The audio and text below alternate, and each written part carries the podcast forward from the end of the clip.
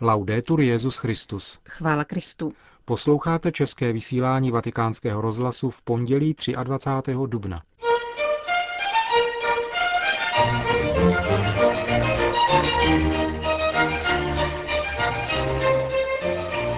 V první části našeho pořadu vám přinášíme příspěvek ke dnes zveřejněné korespondenci mezi Benediktem XVI. a německou kancléřkou Angelou Merkel. A v druhé části pořadu se vrátíme ke včerejší pastorační cestě Benedikta XVI. do Pávie. Ve svátek svatého Vojtěcha vás od mikrofonu zdraví Milan Glázer a Johana Bromková.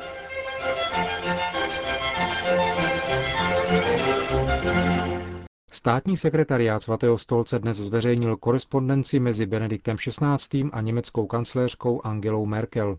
K výměně dopisů došlo v souvislosti s převzetím předsednictví Evropské unie a skupiny států G8 Spolkovou republikou Německo koncem loňského roku.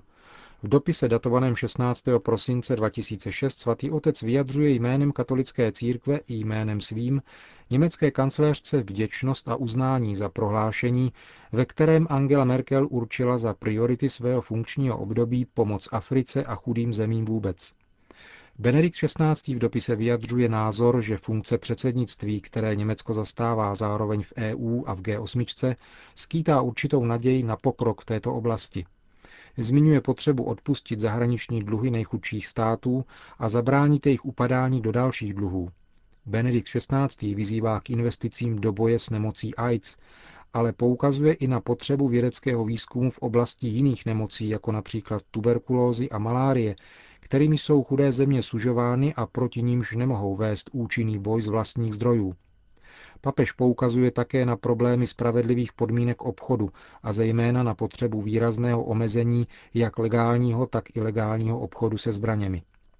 Benedikt XVI. poukazuje také na praktiky praní špinavých peněz, jakož i korupci funkcionářů chudých zemí. Dosáhnout do roku 2015 odstranění krajní chudoby je podle papeže jedním z nejdůležitějších úkolů naší doby. Angela Merkel odpověděla na papežův dopis listem z 2. února letošního roku a vyjádřila svou vděčnost za podporu, které se jí od svatého otce dostalo. Německá kancléřka se znovu staví za uskutečnění cílů udržitelného rozvoje a připomíná finanční vklad německé vlády 3 miliardy 600 milionů euro na oddlužení chudých zemí. Angela Merkel také připomíná, že by ráda využila německého předsednictví v G8 a Evropské unii i k rozvinutí dialogu se státy, které se začínají objevovat na světové scéně, jako je Brazílie, Čína, Indie, Mexiko a Jihoafrická republika, a vyjadřuje svou ochotu učinit vše proto, aby globalizace byla spravedlivější. V souvislosti s nikoli běžným zveřejněním diplomatické korespondence svatého stolce přinášíme komentář ředitele vatikánského rozhlasu a tiskového střediska svatého stolce otce Federica Lombardiho. Korespondence mezi papežem Benediktem XVI. a německou kancléřkou doktorkou Merkelovou, která zároveň předsedá Evropské unii a G8, je významnou událostí. Naléhavé a často dramatické potřeby nejchudších zemí, zejména v Africe, jsou tak znovu postaveny do centra mezinárodní pozornosti. Úmysl výjít vstříc těmto potřebám byl vyjádřen již za anglického předsednictví Evropské unie a nyní byl Německem opět potvrzen. Katolická církev tedy spěchá s výslovným a oprávněným projevem svého ocenění a podpory. Papež poukazuje na velká témata církevního postoje k boji proti chudobě a nastolení větší spravedlnosti ve vztazích mezi národy v aktuálním kontextu procesu globalizace, jakož i obchodu, smazání zahraničního dluhu a závazku pomoci rozvoji, zdravotnictví a boje proti obchodu se zbraněmi. Znamení naděje spravedlivějšího světa. Další postřeh se týká šíře horizontu. Papež ukazuje svou živou starost o nejchudší země a Afriku zvláště. I tato starost je v plném souladu se starostmi jeho předchůdců. Není pravda, že je eurocentrický, jak někdo tvrdí. Zanedlouho se vydává do Jižní Ameriky. Mluví-li papež k Evropě, má na mysli Evropu otevřenou ke světu ve spravedlnosti a solidaritě pro budování světa, respektujícího důstojnost každé lidské osoby. Říká otec Federico Lombardi o dnes zveřejněné korespondenci Benedikta XVI. a německé kancléřky Angely Merkel.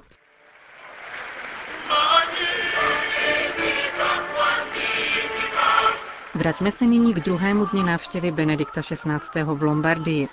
Papežova neděle patřila městu Pávia, kde už od 8. století odpočívají relikvie svatého Augustína. Ve znamení církevního učitele z Hypo probíhal celý včerejší den. Po dopolední liturgii v zahradách koleje postavené svatým Karlem Boromejským pokračoval program svatého otce odpolední návštěvou Pávijské univerzity. V úvodu svého setkání se studenty a učiteli Benedikt XVI. připomněl, že ve zdech této školy studovali takové osobnosti jako Michele Gislieri, pozdější svatý papež Pius V., svatý Karel Boromejský a mnoho dalších vůdčích duchovních postav.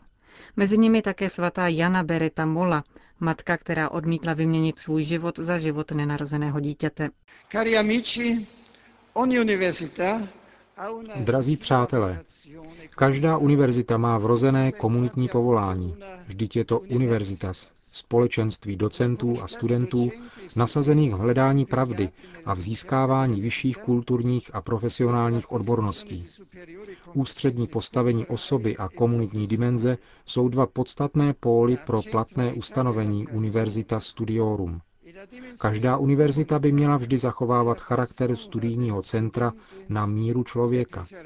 V němž je osoba studenta uchráněna před anonymitou a může pěstovat plodný dialog s učiteli a čerpat z něj podněty pro svůj kulturní a lidský růst. Benedikt XVI. položil důraz na centrální postavení lidské osoby, které spolu s otevřeným dialogickým způsobem práce dokáže překonávat fragmentalizaci jednotlivých vědních oborů a směřovat k vytváření celistvého pohledu, k syntéze.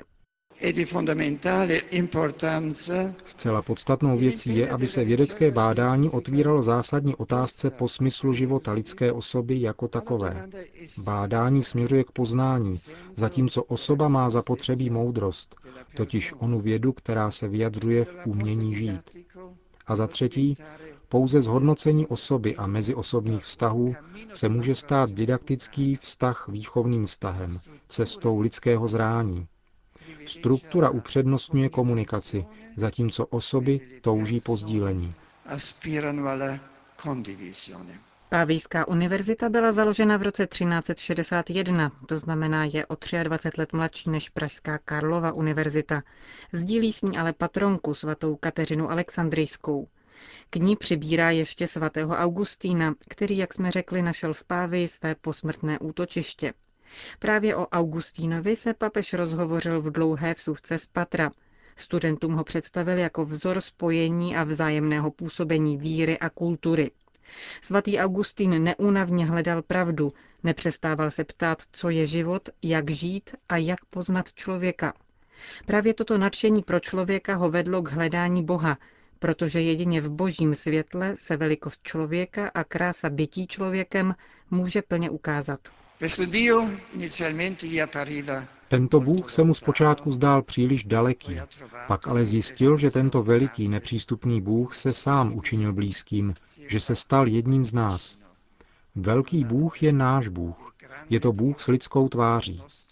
Víra v Krista tak neznamenala konec jeho filozofie, smělost jeho intelektu, ale naopak byla pro něj dalším podnětem hledání v hloubi lidského bytí. Pomáhala mu žít dobře, nacházet život, učila ho umění žít. Poznání Krista tedy na jednu stranu naplnilo Augustinovo hledání, pokračoval Benedikt XVI., ale neodvedlo ho z cesty poznávání, o němž říkal, že nebude uzavřeno ani na věčnosti. Podle Augustína totiž věčnost není čímsi statickým, nýbrž je nezměrným a neukončeným poznáváním boží krásy řekl papež v promluvě ke studentům a učitelům na Pávejské univerzitě a popřál jim, aby v dialogu mezi rozumem a vírou následovali tohoto velkého učitele církve.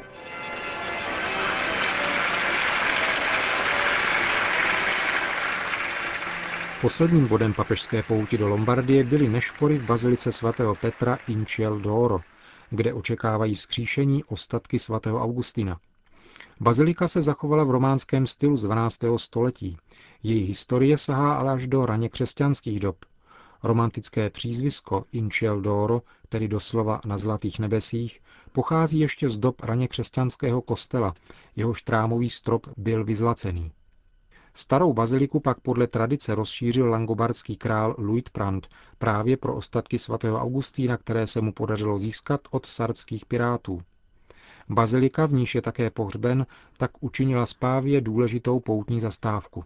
V promluvě při nešporách v augustiniánském chrámu Benedikt XVI. řekl, že přijal do Pávie nejen proto, aby jménem celé katolické církve vzdal hold jednomu z jejich největších otců, Chtěl také dát výraz své osobní úctě a uznání, které chová pro toho, kdo se hrál důležitou roli v jeho vlastním životě teologa a biskupa, ale ještě více v životě člověka a kněze. Cari fratelli e sorelle, qui davanti alla tomba di Sant'Agostino Drazí bratři a sestry, tady před hrobem svatého Augustína bych rád v duchu předal církvi i světu svou první encykliku, která obsahuje právě toto ústřední poselství Evangelia, Deus caritas est, Bůh je láska. Tato encyklika, zejména její první část, je mnohodlužna myšlení svatého Augustína, jenž byl zamilován do boží lásky, kterou opěvoval, rozjímal, o níž kázal ve všech svých spisech a o níž především svou pastorační službou svědčil. Všechno musí vycházet odtud a všechno sem musí vést. Veškerá pastorační činnost, každé teologické pojednání. Jak říká svatý Pavel, Kdybych neměl lásku, nic mi to neprospěje. Všechna charizmata ztrácejí smysl a hodnotu, postrádají-li lásku. Díky níž naopak všechna přispívají k budování mystického Kristova těla. a edificare il corpo mistico di Cristo. Benedikt XVI. dále zdůraznil, že právě poselství boží lásky, vtělené v Ježíši Kristu, je hlavním posláním církve i potřebou současné společnosti, jak ji pojmenoval druhý vatikánský koncil a papežové, kteří na něj navázali. Sulle orme di Agostino siate anche voi una chiesa che annuncia con franchezza Ve stopách svatého Augustína buďte i vy církví, která zpříma hlásá Kristovu radostnou zvěst, jeho nabídku života, jeho poselství smíření a odpuštění. Viděl jsem, že vaší pastorační prioritou je přivádět lidi ke křesťanské zralosti. Cením si této priority spadající do oblasti osobní formace. Protože církev není pouhou organizací kolektivních manifestací, ani naopak s hlukem jedinců, kteří žijí nějakou soukromou religiozitu. Církev je společenstvím osob, které věří v Boha Ježíše Krista a snaží se žít ve světě přikázání lásky, které nám On zanechal. Je tedy společenstvím, ve kterém se vychovává k lásce. A tato výchova se děje nikoli navzdory, nýbrž prostřednictvím životních událostí. Tak tomu bylo u Petra, Augustína a u všech svatých. Tak je tomu u nás. Così è stato per Pietro, per Agostino, per tutti i santi, così è per noi. Papež se v tichosti pomodlil před křišťálovým relikviářem svatého Augustína. Požehnal také základový kámen pro kulturní centrum, které ponese jeho jméno, tedy Benedikta XVI. Řád Augustiniánů ho chce vybudovat u příležitosti 750. výročí vzniku řádu a také jako památku na papežskou návštěvu. Dalším symbolickým gestem bylo zapálení votivní lampy u relikví svatého biskupa z Hypo. Papež tak završil akci pochodeň dialogu mezi dvěma břehy Středozemního moře, kterou chtěli augustiniáni přispět k budování dialogu mezi kulturami a náboženstvími. Pochodeň putovala od 25. října loňského roku z Alžírska, z rodných krajů svatého Augustína a do Pávie dorazila 11. listopadu. Dodejme ještě, že včera ukončená pastorační návštěva ve Vidževanu a Pávii byla čtvrtou apoštolskou cestou na území Itálie. Příští výjezd z Vatikánu zavede svatého otce na dalekou cestu do Brazílie ve dnech 9. až 14. května.